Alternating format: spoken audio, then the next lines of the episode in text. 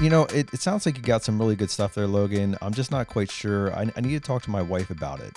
Oh, okay, Nate. That's that's fine. If- I was at my home, I'd want to run it by my boss too. I know how it goes. Uh, is there any way we could get her on the phone? Uh, she's actually a nurse, and like they have a policy at the hospital: no phones between shifts. So, so you just need to run this by your wife. Is it just price, or do you want to get her? I mean, you probably ought to get her opinion on it, if she feels the same way you do. Is it okay if I call you later tonight? Give you guys about an hour to talk about it. Welcome to the Waste No Day podcast, a podcast specifically for and about the home services industry as it relates to plumbing, heating, air conditioning, and electrical. More than a podcast, Waste No Day is a credo, a determination, a mindset. It is a never ending discipline. It is a refuse to lose pursuit. It is a wake up call every morning to waste no day. Now, here's your hosts, Brian Burton and Nate Minnick.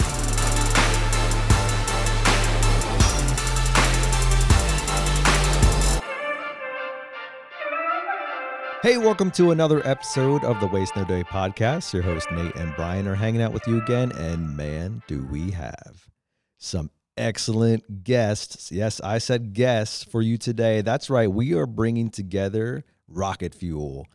Dylan Moya and Logan Altland join us both today as the $3 million men. We have a plumber and an electrician, and we are going to be breaking down all kinds of stuff with them. And we're going to be doing some objection roundtable with them. So we are excited for that.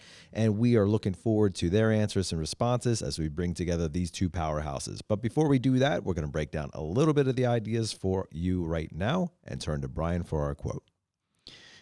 Hold on. Is this a long one? You ready? I'm ready. All right, here we go. Impossible is just a big word thrown around by small men who find it easier to live in the world they've been given than to explore the power they have to change it. Impossible is not a fact, it's an opinion. Impossible is not a declaration, it's a dare. Impossible is potential. Impossible is temporary. Impossible is nothing. Muhammad Ali. Oh, I'm ready to go run through a wall. Yeah, After baby. that, the goat. What's up? let's go. Why? Why? Why impossible today? A plumber and an electrician doing three million in revenue And in the same room without beating each other up. in one hundred percent residential service. One hundred percent residential service. You know, we had Jamie Mellinger, uh, maintenance electrician extraordinaire, on, and Couple- he, yeah. you know, he's the the two point eight million dollar man, but not three. You know, not yet. Not yet. Not yet. He will be next year. Jamie will he will be He next still year. might be this year. he Yeah, ain't, he playing true. games. Pushing. Jamie does not love the number two spot. He'll he'll act humble. You know, he is humble, but he'll he'll play uh, second well and say, "Hey, I'm just glad Logan's killing it." But come on, bro, we know Jamie. Sure. It do, it doesn't sit well. He, he's very happy for and proud of Logan. Well, we are all competitors. Yes, we are. But uh, Jamie doesn't love that number two spot. But uh, yeah, impossible is nothing. Like Logan doesn't understand the word. Dylan doesn't understand the word. Um, these guys are pushers. They're they're drivers. They're integrity and principle driven human beings who uh, they care what they put their name on. So, you know, would be it, I don't want to say it would be easy, but it would be much easier to do these kind of numbers if you were willing to just walk in a home and lie and say anything to get the job done. These two guys are not willing to do that. Um, I know Logan very personally, as you know, I've been part of his training, and Dylan and I uh, communicate much more than just on the podcast. Now we've become friends, as as I see it, um, based around some stuff that our our kids are mutually into, and you know we're plumbers, so there's that just mutual bond of respect, knowing that uh, we're the hardest workers in the trade, obviously. Um, but knowing what I know about these two, they're principle driven guys, and they care about their customers deeply, and they're still able to keep on serving customers at a high level with insanely high uh, Google reviews and an insane amount of repeat business and referrals while also maintaining just um, some of the highest ticket averages and tickets in the industry. So that takes a lot of dedication, hard work, and a belief that there is no number that's impossible. It's just limited thinking. And I love that part where he said, um, they're small men who find it easier to live in the world they've been given, which is to say, like, you get, you know, I'll, I'll get tons of hate on um, the posts. Like, I know it's coming. It's just always coming. I'm cool with it. It's actually enjoyed a little bit. But I'll get nonstop uh, pushback on on in some of these social media groups I'm in when I talk about the numbers these guys do. And most of the time I'll private message a lot of the guys saying this stuff and we'll just have a conversation.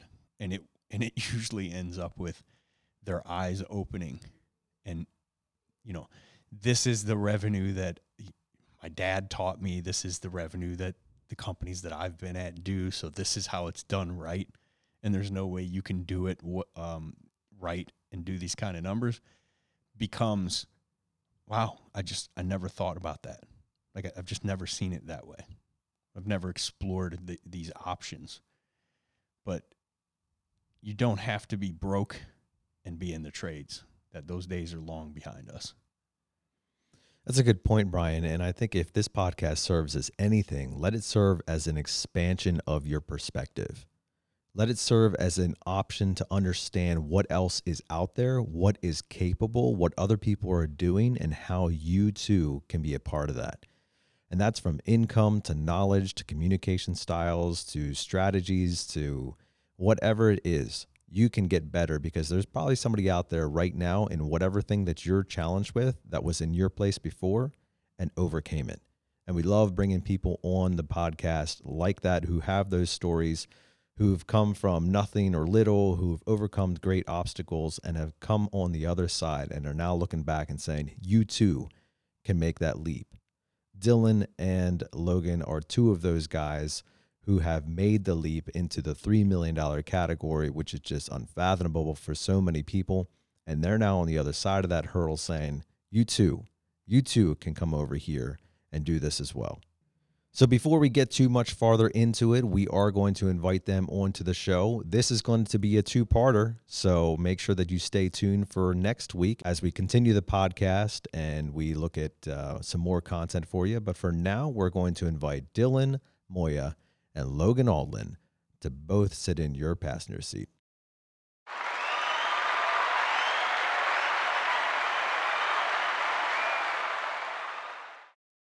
Our guests today are Dylan Moya and Logan Aldlin. They both join us as repeat guests on the show. Dylan is a service tech for Billy Goat Plumbing, Cooling, and Heating based out of Texas. And Logan is a service technician for Mr. Sparky Electric based out of Lancaster, Pennsylvania. We are so privileged to have these two gentlemen join us again. Welcome to the show, boys. Thank you for having me. Glad to be back, guys. Thank you for having me back. Yeah, great to have you both back. We're we're I'm I don't know about we. Nate doesn't get really excited. He just walks around let up four all day, but I'm like at a uh, I'm I'm shaking over the ten here. I'm about to explode past the the ten on the scale of one to ten in excitement because both of your episodes respectively are top 10 all-time downloaded episodes for the waste no day podcast which speaks to to you know Nate and my brilliance bringing you on in the first place. Clearly, um, clearly. and and you know, distant second thing it's it speaks to is how impactful your episodes were and what you guys do on the service calls day to day and how much that resonates with the people who listen to this show, which for the most part we hope are, you know, service techs who are either high performing, um, service techs, comfort advisors, plumbers, electricians or who want to become high performing and then after that would be you know managers and owners of of the shops that hopefully use it to help train their people up in the art of high performing customer service. So i'd like to thank both of you for coming back on and and for even recording the first episodes with us and giving so freely of your time because like nate and me you don't get paid for this Well, uh, for our audience, uh, gentlemen, if you'd be so kind as to give us the two to three ver- two to three minute version of kind of who you are and how you got into the trades, just in case they haven't caught your individual episodes. But we highly recommend that. We'll have those numbers for you here shortly. Uh, Logan, why don't you start off here and give us that story? Yeah, so my grandfather was an electrician growing up. Um, I kind of just followed in his footsteps, and then when I when I got into high school, I went to a trade school. From there, I graduated, went to an apprenticeship, worked there for five years. Then I, it just took off from there. I was just hungry to learn more electric, anything about electric, and uh, it, was, it was kind of kind of funny. I found myself here on a whim. It never never would have thought about it, but they reached they reached out to me, and now I'm here. That's fantastic. And if you're interested in learning more about the original episode with Logan, that is episode number 88, running a call like a $3 million electrician. Uh, so it's fantastic breakdown and more details of Logan's story there. Dylan, what about you? Uh, I feel like my story is still lame because my my family didn't grow up in plumbing. Um, no, I, I had a kid young, like most people. I got kind of forced into the to the trade. I was 17. My brothers were already plumbers, um, so they kind of went the same route. Uh, my oldest brother had a kid at 17, 18. Um, we had to kind of jump into something fast to make money pretty quick. And it just so happened that they were in plumbing, and I kind of just fell in line. Um, being 18, I was working as a, at 17. I was working as a busboy. Finally, got a call saying, "All right, you can, we're gonna give you an apprenticeship at a at another uh, company." And then I kind of ran from there, uh, figuring out that I was a better communicator than plumber. Um, I don't know if it was just, I know it's just plumbing, not just plumbing, but all trades. Um, so I figured out in Southern California, there's a niche if you know how to communicate um, versus turning wrenches. So for the first five, six years, I was turning wrenches, being a bad plumber. Um, it, like the guy who talked about um, that listened to this podcast that I wish I had when I started. Um, but I was a bad plumber, and then it, it finally kind of hit about five, six years in. Um, figured out how to, to really use my niche of communicating and then uh, I kind of just turned the corner uh, in the last five six years from that. Excellent. Thank you, Dylan. And if you're interested in hearing more specifically about Dylan's story, that's actually episode 77, running a call like a $3 million plumber. So, Brian, we are privileged to have two $3 million men in our midst here. And that's really why we wanted to bring on these two powerhouses together uh, because there's so much similarity. Despite the difference in trade, there's so much similarities to what you guys do in the home in terms of presenting to a client, and that's that's really a great place to start. Uh, Dylan, I want to I want to start with you here. I don't know if you have any experience in electrical or HVAC as a cross trade, uh, but you know when you when you look at the trades as a whole, is it more about the technical abilities or is it more about the communication when it comes to dealing with a customer? Um, after listening, so after listening to Logan's podcast and obviously listening to every um, episode that you guys have, it's just really understanding that it is all about communication. It doesn't matter what you're what you're presenting. Um, obviously, it helps a ton if you know what you're talking about. Um, but I think Logan probably saying similar to myself. If I tell him how to project the sewer and kind of run him through the step one, two, and three, I'm pretty sure he's going to be able to communicate it very thoroughly maybe not as in depth as I can um, because I've been doing it for 12 years. But the the grasp and the aspect of it, I think he'll he'll get it pretty fast, and it, it wouldn't be a ton of learning curve for him. Um, I think it's 100% more communication um, skills and, and customer based service than actually the trade. Um, the trade is, is amazing, and you need to know the trade and any trade that you're doing, selling, projecting, doing work. But the focus, I think, the difference between what we're doing now versus some of the older plumbers that we're, we're communicating a lot better, presenting options, going over going over safety features, and really listening to what the customer wants versus just giving them solutions that they don't even know they need.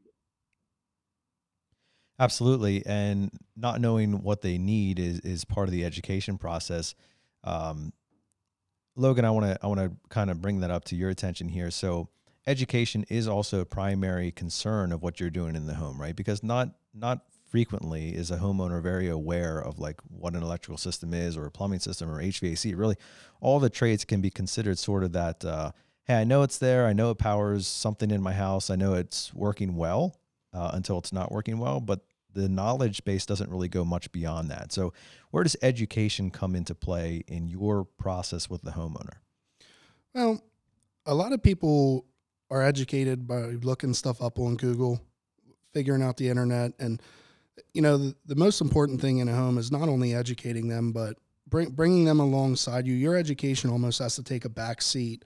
If, if kind of back to what Dylan was saying, if if you can't communicate with somebody, it doesn't matter what you know, and that's that's very hard to portray to a client that hey, the surge protector does this if they already think you're weird or you can't communicate or you're not trustworthy, whatever. So, I mean, my biggest thing is may, maybe not educating too much. You know, you, you can bore people pretty easy.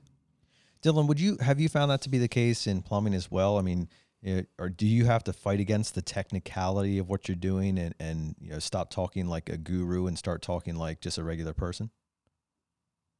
Absolutely. I, I try to dumb it down. I would say dumb it down. I don't mean in, in like derogatory term, but I try to make it the simplest terms everybody can understand. Um, so we're talking about a sewer line, like a cast iron offset break. The pipeline failed, right? There's a failure in the pipeline. Why? Because everybody understands that, right? It's not like we try. And, I try not to overcomplicate. I try not to talk about pressures and manifolds. This is this is a loop system, and your one pipe runs to another like a loop. Do we get that? Do we all understand that? Yes, yes, yes. Okay, let's move forward. Um, but I really try to go very bare minimum in the details and really focus on what like how we're portraying it, and just so they can understand. Um, and one, two, uh, it's, it's one is, making sure that everybody understands, and it can be replicated. Like you say one thing and another guy says another, um, but and they don't understand, and you're just like speaking 20, 30 minutes of just technical, they're they're just gonna say no, right? What is the, the old thing is if huge mind says no, like it's, it's simple. If I don't know what I'm talking about or know what I'm listening to, I'm gonna say no, and I'm just gonna shut it down.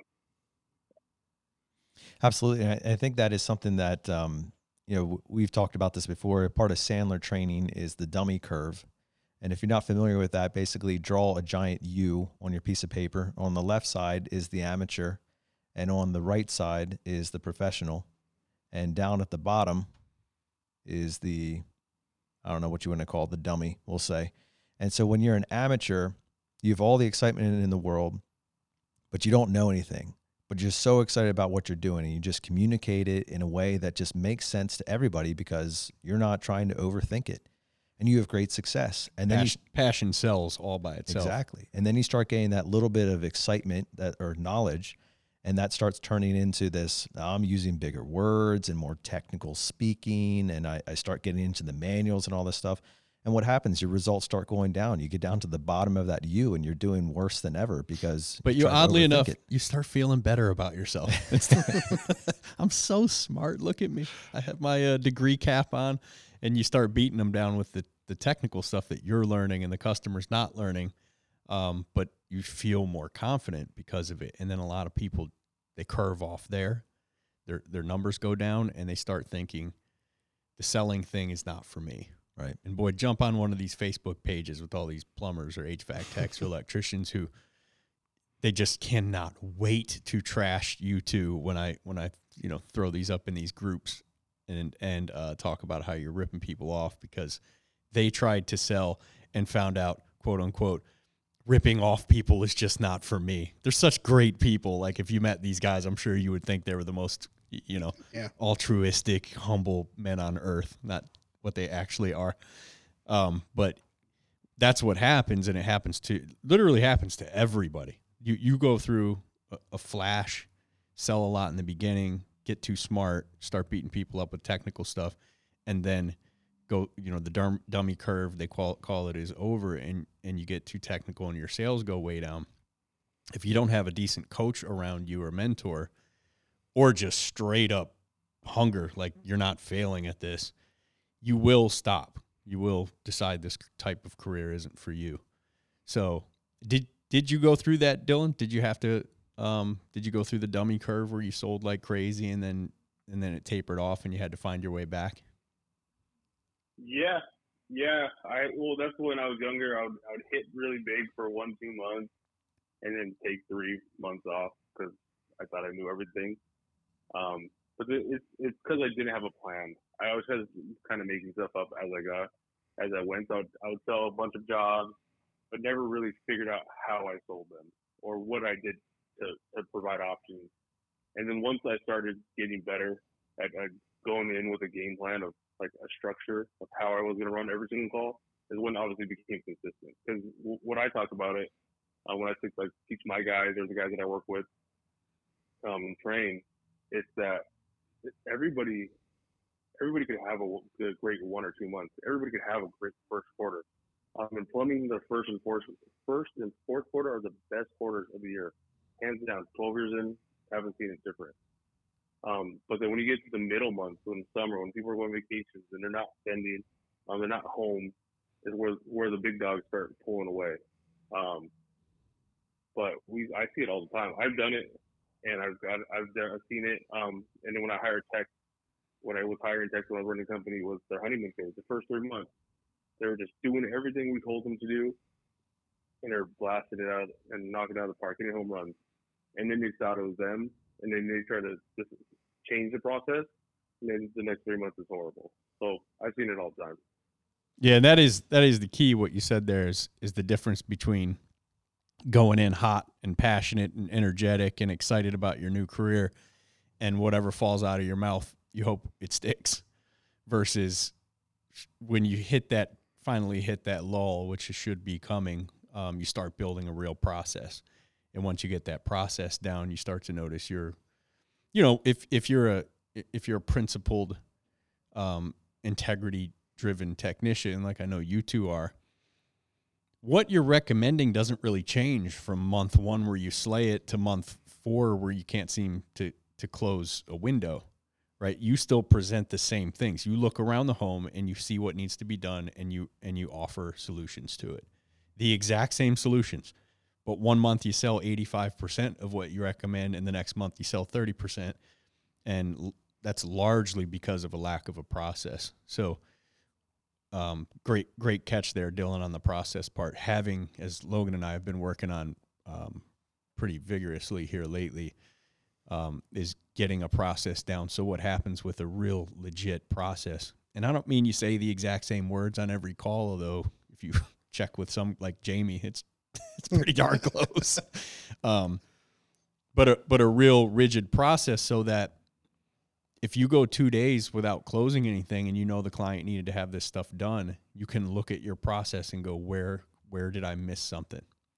And HVAC Masters of the Hustle host J Dub Moneymaker was on here once and talked about that process part from an HVAC perspective, which is, you know, you go through the shoulder seasons like uh, maybe March, April, May, eh, probably like March and April, and then September, October, October, November. You don't have any real hot weather. You don't have any real cold weather. And your process is on point because if you miss anything, you ain't selling.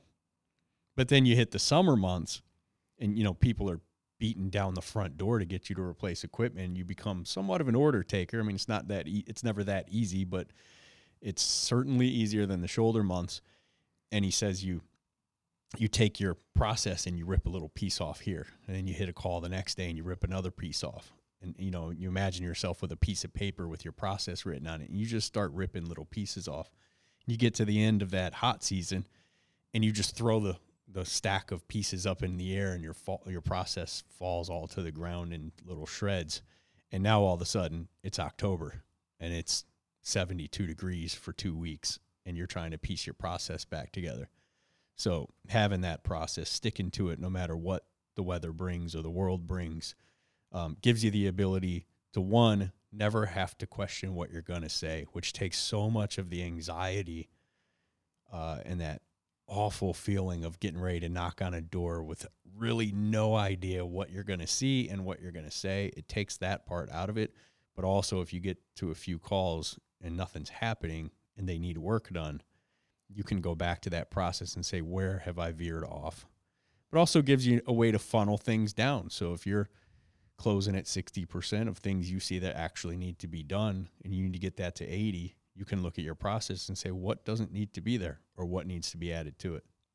Speaking of process, uh, Logan, let's jump in with you here. So, if you could explain to us, like, if you could drill your process down to like, you know, a couple steps, like these are the things that I know I always need to do. Lay that out for us. So any any process can alter too based on the situation, but I, I have a couple standpoints that I need to hit. Um, num- number one is the introduction. If if you can get that's part of my process. Introduce yourself. Make sure you take two minutes if the client is hurrying up, or take ten minutes if they want to talk for ten minutes. introduce yourself. From there, tell them you know basically your experience, what you're here to do. Get their approval. From that point on, I think the biggest misstep, like Brian was saying, when you're in the summer versus when you're not selling, is is you sometimes people throw stuff at you like, "Hey, I just want my panel replaced." You know, I, I know what it's going to take.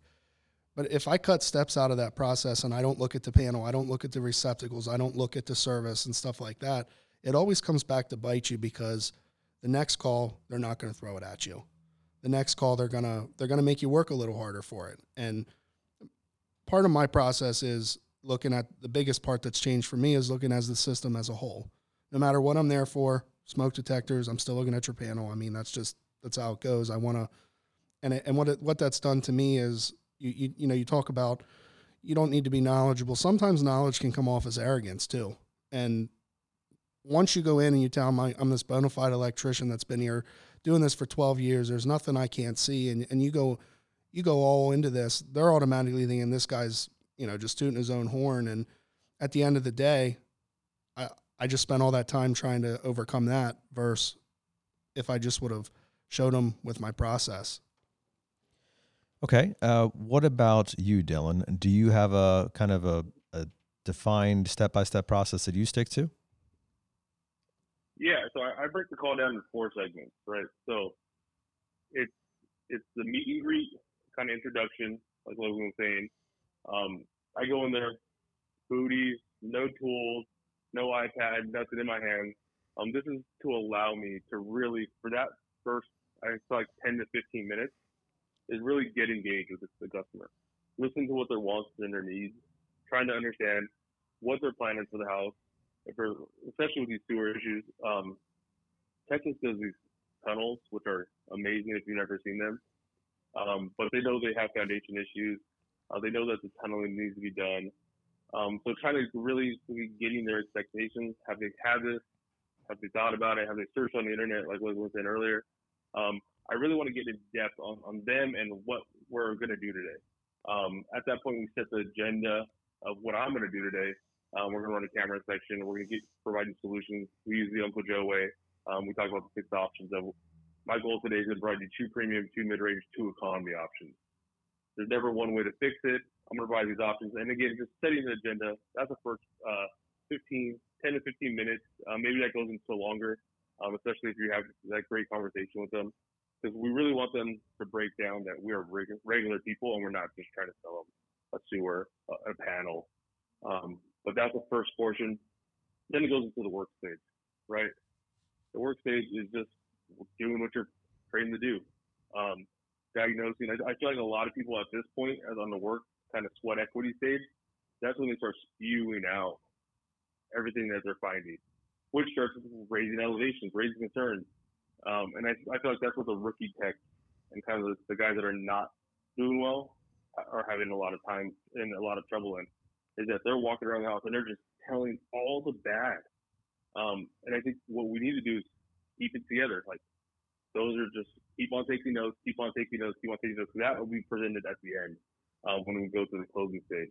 Um, so the second stage is the work, kind of sweat equity, kind of figure it out, and then then obviously we start providing solutions.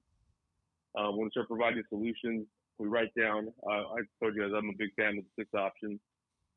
We start six options: uh, premium, mid-range, economy. Um, we're going to the Joe way, and then we go to the to the close and on the sit down. So the, the fourth portion is the close.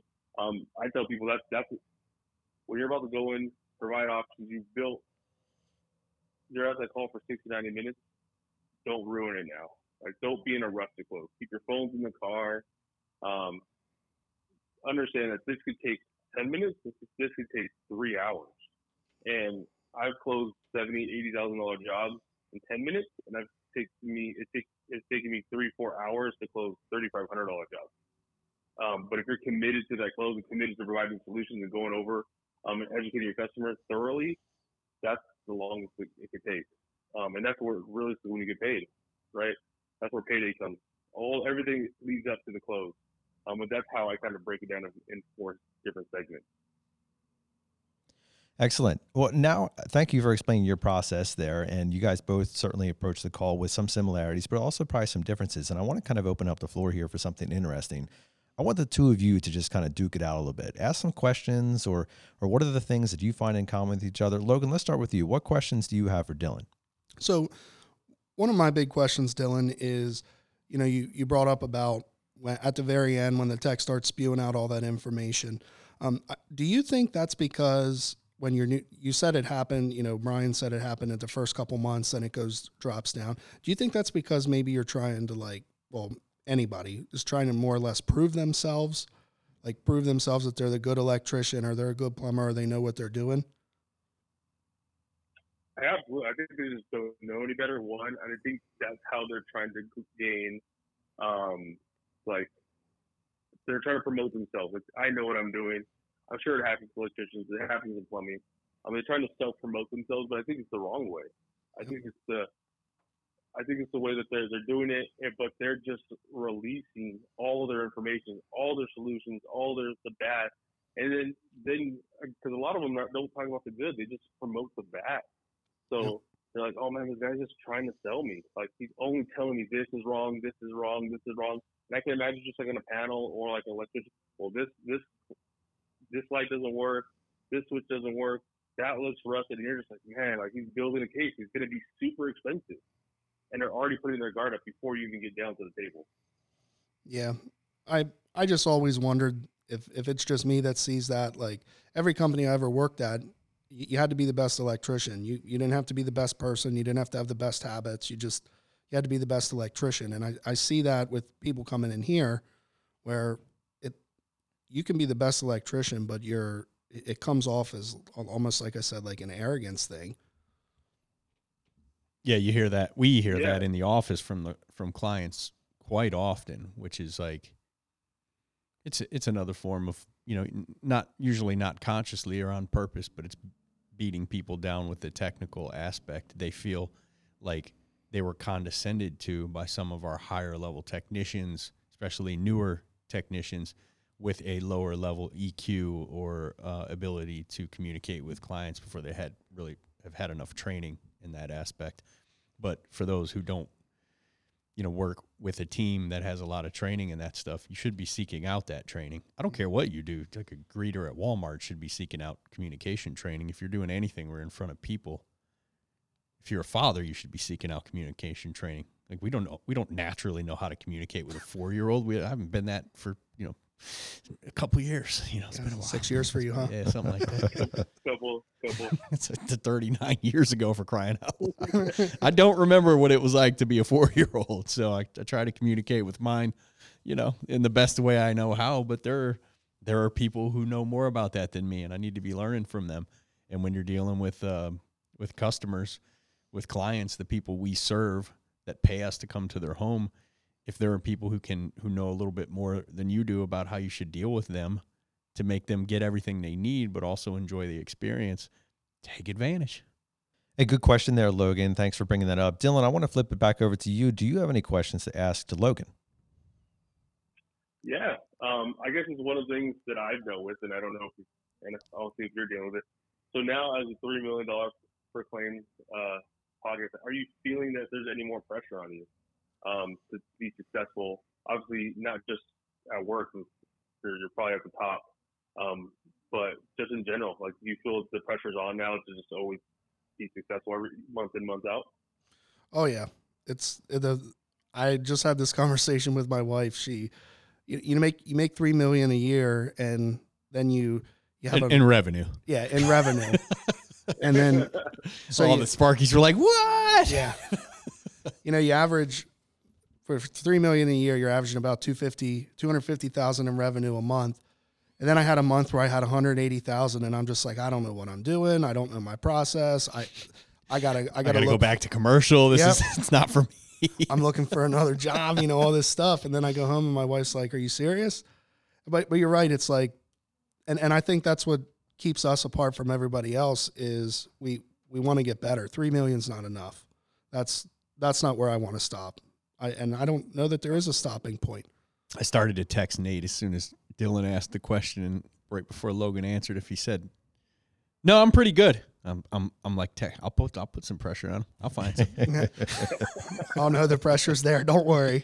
You do bring up a good point, Logan, though, and and that is the inevitable slump, hmm right? So I don't care if you're a three million or a three hundred thousand dollar technician or whatever you're doing in revenue, you're going to hit your highs and you're going to hit your lows. And I want to ask that question to both of you because I'm guessing that both of you have hit a slump at some time in your career, or perhaps even multiples.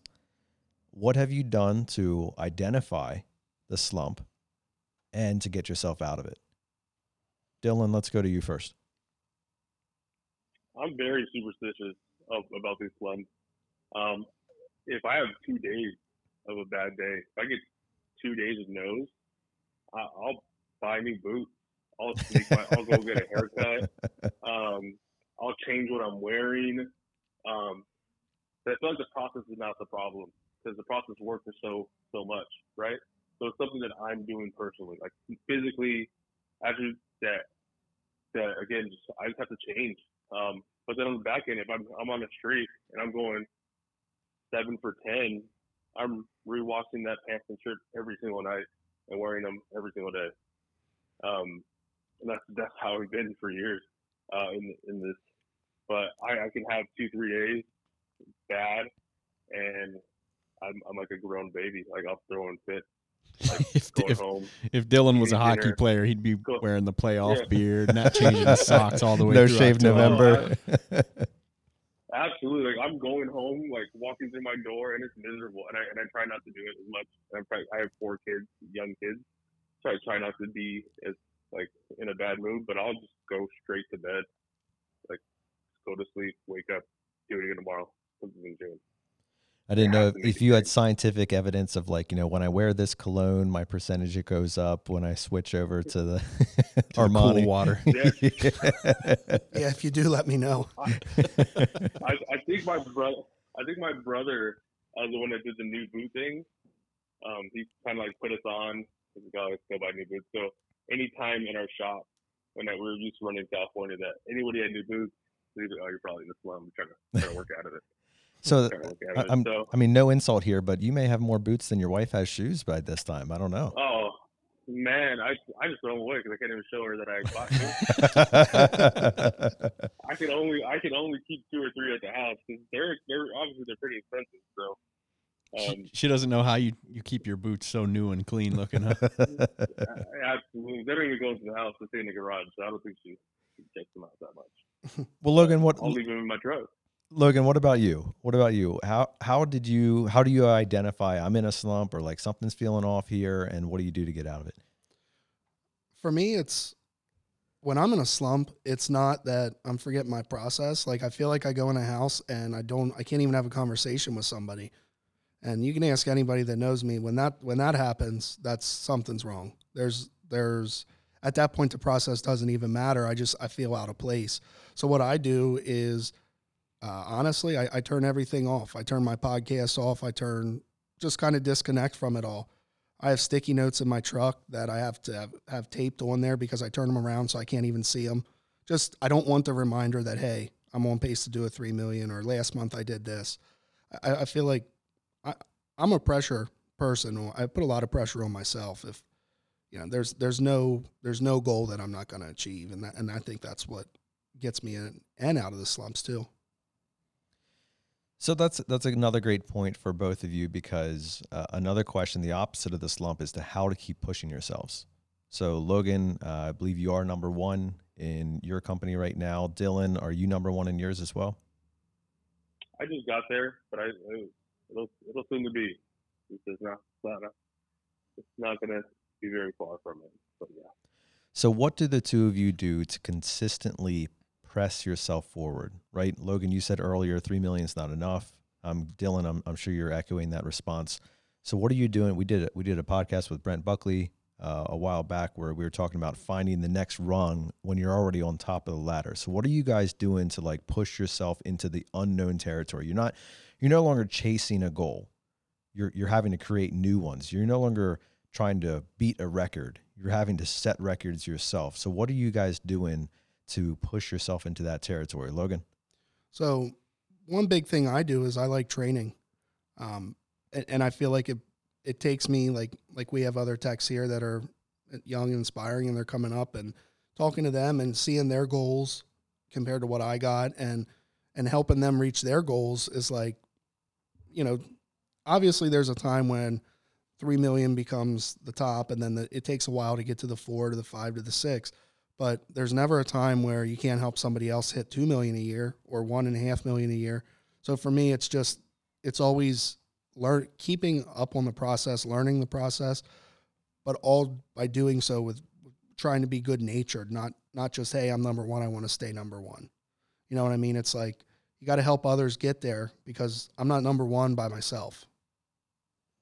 Dylan, what has been your take on finding the next rung when you're already on top? Um, these podcasts. I think the, with the networking that these podcasts and, and social media is bringing, um, understanding like there there are Brent Buckleys, there are Daniel Royces, there are Rick Ricards. Um, Three million is is a quarter for them, right? That's what that's what I kind of check myself with every time. Like three million is nothing. So yes, they're in a different trade. Yes, but there, there's guys doing it, right? I, I think you guys see I don't want to shout him out too much, but you see Brett Buckley's driving a freaking Lamborghini, right? Right. You check out the Facebook page. It is nice. Why? why? What does it take? It's going to take a lot more work, but what is it going to take for me to get there, right? Those are little things. Um, but then also having great mentors. Um, I don't know if you, uh, there's a guy named Lawrence Castillo. He's been on several different podcasts. What's He's it? run service champion. What's his name? Lawrence Castillo. Lawrence Castillo. Okay. Yeah, he used to run service champions. He's one of. I think he runs a company. He runs a company right now for Tom Howard. Um, he's probably. I met him three, three, four years ago. Um, he's probably been one of the biggest influences, like as a mentor. He, he hired Daniel Royce, which is doing like seven, eight million. That's in California. He's helped uh, some of these guys create systems and processes. And I could always call him. and He's a very humbling He'll humble you up and he'll give you a piece of humble pie in ten minutes right? Of what do you need to do better? You're not good enough, but in a in a in a very productive way, right? He knows how to work. We, we know how to work together. He knows how to push me, um, and then even going to guys like Uncle Joe and stuff like that to just always always get better. Um, and Joe Fisher, service MVP. Um, but then again, yeah, uh, I like Logan's thing. Like always, always everybody has to eat, right? You can't just be on top by yourself. But teaching people how to change their income for their families has always been helpful, and that's why I kind of got into the training. Um, I'm kind of out of it now, but I I got into training because I, I wanted to see people thrive. Like if I could do it, anybody could do it. Uh, like there's no reason that I can't. I can sell 30 million. You can. But Um, you're but you're a brown belt in jujitsu, bro. So that's different. but again, like I like I told you, I was a purple belt for seven years. That's like people get their black belts in seven years now. so, uh, I, I was a purple for seven years. So again, I went through the struggle of not showing up, work is too much, right? Uh, making excuses. I should have been a black belt. I started training when I was 15. I should have been a black belt way faster. I had friends get their black belts in three, four years, but we we all just buckled down at some point. I got better at plumbing, but I got a lot worse at jujitsu. Um, yeah, I was. It's funny you say that. One, you're not out of the training game. Like with your with your mindset, you're going to do it for the rest of your life. You're probably already training other plumbers at the company you're at now. But um, I was having breakfast with a high producing um, HVAC tech we have here, Dave, yesterday, and he was telling me that um, he went through a little little um, piece of his career a couple years ago where he didn't want to train the next guys up to do what he does, and he's just an an IAQ behemoth. I mean, the guy moves tons and tons of um, indoor air quality products for for the HVAC department. And he said that the the main re like he did it's not that he didn't want to see people do well, but he felt that scarcity mindset where he was sure if he trained up three other guys to do what he does, there would be less opportunity for him when he went out and ran his calls. And and it is very easy to look at the world in, in that limited perspective. Like you really have to for a period of time, most producers will have to fight themselves against feeling like that and just know, as Stephen Covey always said in, in the Seven Habits and, and on all his videos, there's plenty out there and to spare. Or sorry, there's plenty to go around and to spare. That you know, as you produce more, as the company produces more, we will get new clients. We'll spend more on advertising, but you just you just always have to think more is coming, more is coming. I have an an abundance mentality never a scarcity mentality. It's a competitive thing too, Brian. Like, um. You don't want to train up the guy who beat you. No, no, not only that. Like, I don't want to be the only one that goes through a struggle. So when I see the the lesser grossing techs, I they're going through a struggle. I want to build them up to my level so then I can get above them again. Like three million versus, let's say three million versus one million that gap is okay. But what if it's everybody's at three million? Then it gives me the fuel to to go up to five. Oh you know? yeah, yeah. You're saying a, a, reason to train people up. Yeah, so like they'll push you. Yeah. yeah. that's when I got hired here. Jamie told me uh, how he was doing, and um, I, I said, "There's no way he's going to train me up to give him a challenge." And here we are, and now we're back and forth, and it's yeah.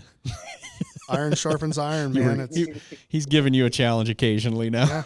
Yeah, but but that's what we do. That's now he does better than me some months, and next month I'm determined to do better than him. Yeah, and that's just it's you know, a, it's a great back and forth yep. between these two, but it's always uh, friendly competition and and pushing each other. And Jay, Logan can be beating Jamie. I mean, hands down at the end of a month, and Jamie's still prompting him to do more and and yep. giving him advice and tidbits on how he can pick his game up. It's like you know, Nate and I are fortunate to to be able to just be on the sideline watching this yeah, you go off of each other. That's what I mean by not being number one. I think when you train somebody, it helps you really ingrain your process. And I think that's when I started really focusing on writing down a process and and like carving one out. Because when these kids would come to me and these, like one, two million dollar sales guys or these eight hundred dollar, eight hundred thousand dollar techs would ask for help, I was like, I kind of just show up every day and do what I do. Like, well, how do you do it? Like, what are you running the comment? Well, just ride with me. And so we ride together, and it's like, okay, I see it, but I, how do I do it? Um, and that's when I really uh, started kind of focusing on kind of section out, like making it so I could teach somebody. Um, I think that's I think five six years ago is really when uh, I started doing well and started having to really break it down so I could actually help other people do it. That's when I, I think I started getting a lot better. Well, speaking of getting better, uh, what I was looking to do here is actually provide a little bit of training for our audience. And because we are in the presence of such greatness, I thought it would be interesting for you two to do some objections training today. Uh oh. Click. yeah, there's a, there's a, there's a line I, I don't think cell phones do that, do they? My first call's calling. so what what we want to do here is uh, a little bit of random roundhouse. Uh, Dylan, random selection. Logan and Brian. We have uh, we have a very highly technical app on here that's going to randomize who's getting the objection thrown at them. okay. Dylan, you up for it? Yeah, yeah. We're gonna watch you stumble through it, but we'll get it going. Okay, and, and for what, those, what time is it for you right now, Dylan? uh, it is. It's eight forty-seven. Oh, okay, not too bad. So for it's those eight forty-seven a.m. in okay. Dylan's world, he's an hour behind us. It's nine forty-seven for us, so we're way more crisp over here. Yeah, absolutely. And for those of you yeah, listening, this is I not mean, scripted. All right. So, uh, competitors, are we ready? Wait. So we're, we're just doing straight up objections. Who's going, who's going, who's going first? All right. everybody does the same objection? Uh, what do you want to do, Brian? You want to do one objection per person, or the same objection the whole way around? Um. Well, we can do one per person, and if somebody, if if someone, We'll get through more objections that way. if someone thinks they have a, a better version of it, then let's absolutely hear it. Yeah, I like. Like, like we want to end up with the best possible rebuttal for an objection. Um, but but how? What's this randomized thing you're speaking of, man? Oh, I got I got a little dice app on the uh, on the phone here. High tech. okay, I was like, what is he? That's What kind of wizardry? level. If Nate says something's high tech, like be intimidated. But uh, we're we're just talking about a piece of dice on an app. Yes, yes. Okay. Uh, let's see. Well, while he figures that out, we got a uh, a fan of the show who I was recently texting uh, saying that Logan and Dylan, who he had said are possibly his two favorite episodes. I sent you guys that text. Uh, Kevin from Michigan, very good looking guy, and uh, you know I I feel okay to say that because he is my twin brother. Um, said had said that these are probably his two favorite episodes, and I said, hey, ju- just coincidentally, guess who's coming on the show uh, together? But um, what he had said about what those two episodes do for him is they make him stop carrying, and I'm reading this, stop carrying a bucket of excuses and objections into the customer's house with me. As in, boy, this one's going to hurt some feelings. I know. Mine, mine included. You know, when I ran calls, I did this from time to time. There were certain homes I would pull up in front of. I would go ahead and disqualify them from being able to own my products, right? Yep. Especially early in the career. It's it's to go in there with the mindset that everyone is going to purchase from you. If you find a need, they're going to want what you present and we're going to make it happen. Who's the uh is it Weldon Long? Everyone trust me. Gene Slade. Is it? Yep, Gene Slade. You say in your everybody but trust, Trust me. me, everybody Everybody buys, buys from me. me. Yeah. Kudos to Gene. It's, it's Yep. a great thing. Like, look in the rear view mirror on the way there and just say, everyone trusts me, everyone buys from me. Yep. Now, it, it should be because you're trustworthy. Yes. Right? Yeah, you're not convincing yourself. Uh, No, we start on that foot with these podcasts when training. You know, we're sitting in the conference room um, recording this episode, and we sit in here before we hire people, and integrity is is the number one thing. If we can find a reason in that conference room to think that we're missing integrity, it's a, it's a wrap. Absolutely. So to go in there thinking that this is going to happen on every call, it is so easy to walk in there and find the reason they're going to say no before you ask them, and you got to get that poison out of your mind. And and as I see it, ha- having trained guys now for nine years as a career instead of, um, you know, even when I was in a truck doing well, I was training guys, but now doing it as a career for nine years, I see the biggest thing that stops most people is you decide what the objection is before you present and either don't present as a result or present knowing they're going to say no anyway and that is the biggest tech killer right there. Um, he also said logan should write a sales book called i don't even have a ladder because you'd have to listen to his episode again or for the first time to understand what that means we're not going to go into it so let's hear it minnick All right, boys. So as I mentioned earlier, this is completely off the cuff for these gentlemen. No scripted uh, uh, answers here. This is all just going to be live and in person. So let's see. Logan, you're going to be numbers one and two. Dylan, you'll be three and four, and Brian, you're going to be five and six. Dice says number one. All right, Logan, you're up, buddy. Wait, Okay. wait. So if you roll the dice, it lands on a one or two. It's Logan. It's Logan. If it lands on a three or four, it's Dylan. Yep. If it lands on five or six, it's me. Bingo. Like I'm not a guest, bro. Who's giving that? me the objection? I am. I am the. I am the objection Oh. master. Such an ugly customer when Let's oh, go. Thank you. Really makes it tough, bro. I see him role play with the techs here in training. It's like, ugh. He's so dry and matter of fact. Thank you, Brian. Uh, as a a pleasure. customer, you're purely acting. Your acting chops are nuts, bro. Thank Yeah. you. Thank you. Mad props here. Thank you. All right. Uh, Logan. Okay. hey, you know, it, it sounds like you got some really good stuff there, Logan. I'm just not quite sure. I, I need to talk to my wife about it. Oh, okay, Nate. That's that's fine. If- If I was at my home, I'd want to run it by my boss too. I know how it goes. Uh, is there any way we could get her on the phone? Uh, she's actually a nurse, and like they have a policy at the hospital: no phones between shifts. So Oh, okay. she can't check. Okay. So so you just need to run this by your wife. Is it just price, or do you want to get her? I mean, you probably ought to get her opinion on it of if she feels the same way you do. Yeah, I mean, I, I, I like what you're saying. We definitely make our financial decisions together, uh, but I also want to make sure that like she's on board with the whole concept. Okay. So I'll tell you what. Is there actually what time does she get off today? Uh, let's see, seven tonight. Okay. Is it okay if I call you later tonight? Give you guys about an hour to talk about it. Then I call you, or would you rather just schedule a, a revisit appointment for me? Oh wow, and is that something that you do? Oh yeah, I I typically look. I'm gonna level with you. I make a situation, and if I make a decision in my home that's more than a hundred bucks, my wife wants to know why. I get it. I don't want you in the doghouse, and I don't want her being mad at me. So yeah, I would actually prefer that. Okay. Um, yeah, I, I don't I don't know uh, if it'll wor- it'll suit tonight. Could I get back to you? Yeah, I'll tell you what. Why don't I follow up with you? When, when? How long do you need? Um, give me till tomorrow. Okay, so if I don't hear anything by tomorrow, I'm I'll call you. Is that fair? That sounds fair. Perfect. Awesome. I like it. I like it. Brian, Dylan, feedback. Uh, the one thing, the one thing I did slightly differently, which I love that it was so sincere. Even even telling him he should get her opinion, not asking. I mean, he kind of asked and he said, "But you definitely want to, you know, want to get her opinion at least." I nailed it down more.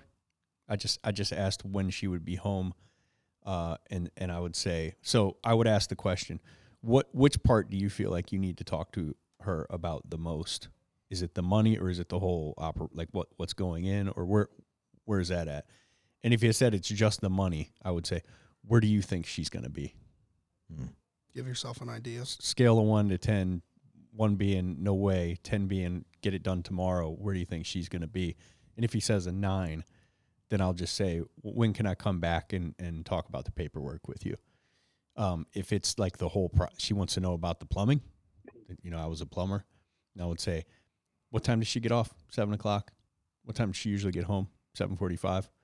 Uh, would would like I mean I don't know what time you guys go to bed, but would 8:15, 8:30 be a good time for me to swing back by and help you explain what all we're doing? I mean, it, I know you, it's fresh on your memory now, but by the time she gets home, you're probably going to remember none of this. So I'd be fine to come back and help you explain it to her the way I explained it to you. Does that make sense? Yep. So I wouldn't really ask if I just say or, or yes or no necessarily. Um, I just say let's get together. Okay. Uh, and then also another effective tool there is you can offer t- two different times or days or Yeah. whatever to come sit down with both of them. That's a that's a fact that he's excited now and understands fully the product, but by the time she gets home, he's forgotten everything and the questions she's going to ask him are way over his head. That's almost always the, the Yep. case. So uh, you definitely want to get back in front of him, help him out with that part if it's if she wants to know about the plumbing. She just wants to know about the cash, the money, and he thinks she's at a nine. He's probably right. That's if he's even telling the truth. I, I feel by this point you know who you're dealing Yep. with, right? Yep. You you know if you're dealing with someone who's just trying to get you out of the house or is dead serious about wanting to get this done but needs to check with mama. We Yep. we're all married. Yeah. If if we're talking about a thirteen thousand dollar Absolutely. job, we're we're darn sure gonna run it by the spouse. Yep. What do you Excellent. think, Dylan? Any feedback? Uh, very similar to how I would run it. Um, kind of a lockdown in the sense of obviously he's on the he's doing it on the cusp, so I know it's changing, but we can pick it apart. But I would same thing out of this. So what option are we looking at? What option are we looking at going over with her? What option did you like? Um, and with that, yes, she's going to be off at seven. Or what time should she be off? She's going to be off at seven today. What time is going to be best for me to come back? Because realistically, I know you're going to have questions. The easiest thing for me to do is present it to you and answer all your questions at once, so we don't have more questions and we're kind of keep on going back and forth. So the best thing for us is set an appointment. What time works best for you? Eight o'clock tonight. I, I nurse, so I assume she works three on, three on, three off. Um, or do we want to set it when we're both available? We could all meet together and go over the solution. Love So it. we kind of put it right there. Awesome. Hey, way to start us off there, Logan. Yep. Hey, I'm sorry. That's where we're going to have to end this podcast. Uh, make sure that you stay tuned for part two as we continue the conversation with these two fine gentlemen. and I'm sure they'll have even more great content to bring along with them. But for now, we hope that you enjoyed this episode, and we hope that it has brought some challenges to you as well as some inspiration to overcome the impossible. Remember that was the quote that Brian started us off with on this podcast, and it has such a uh, just a perfect idea for what these two guys are doing and how it relates to that quote. It's so relatable because they have overcome what many people would consider to be impossible, and you can too. We hope this podcast is challenging you to do just that, to choose a hurdle in front of you and hop over it, and then another one and hop over that, and keep progressing, keep getting better. That's what we want from you. If you enjoyed today's show, leave us a review, give us a five star rating. We'd greatly appreciate that. And better yet, share this with somebody who you think could be inspired by the same ideas that you have enjoyed today. Again, make sure that you tune into part two next week, and uh, we'll look forward to joining with these two gentlemen again. But for now, we'll leave you with our weekly challenge, which is to choose to wake up every single morning and waste no day.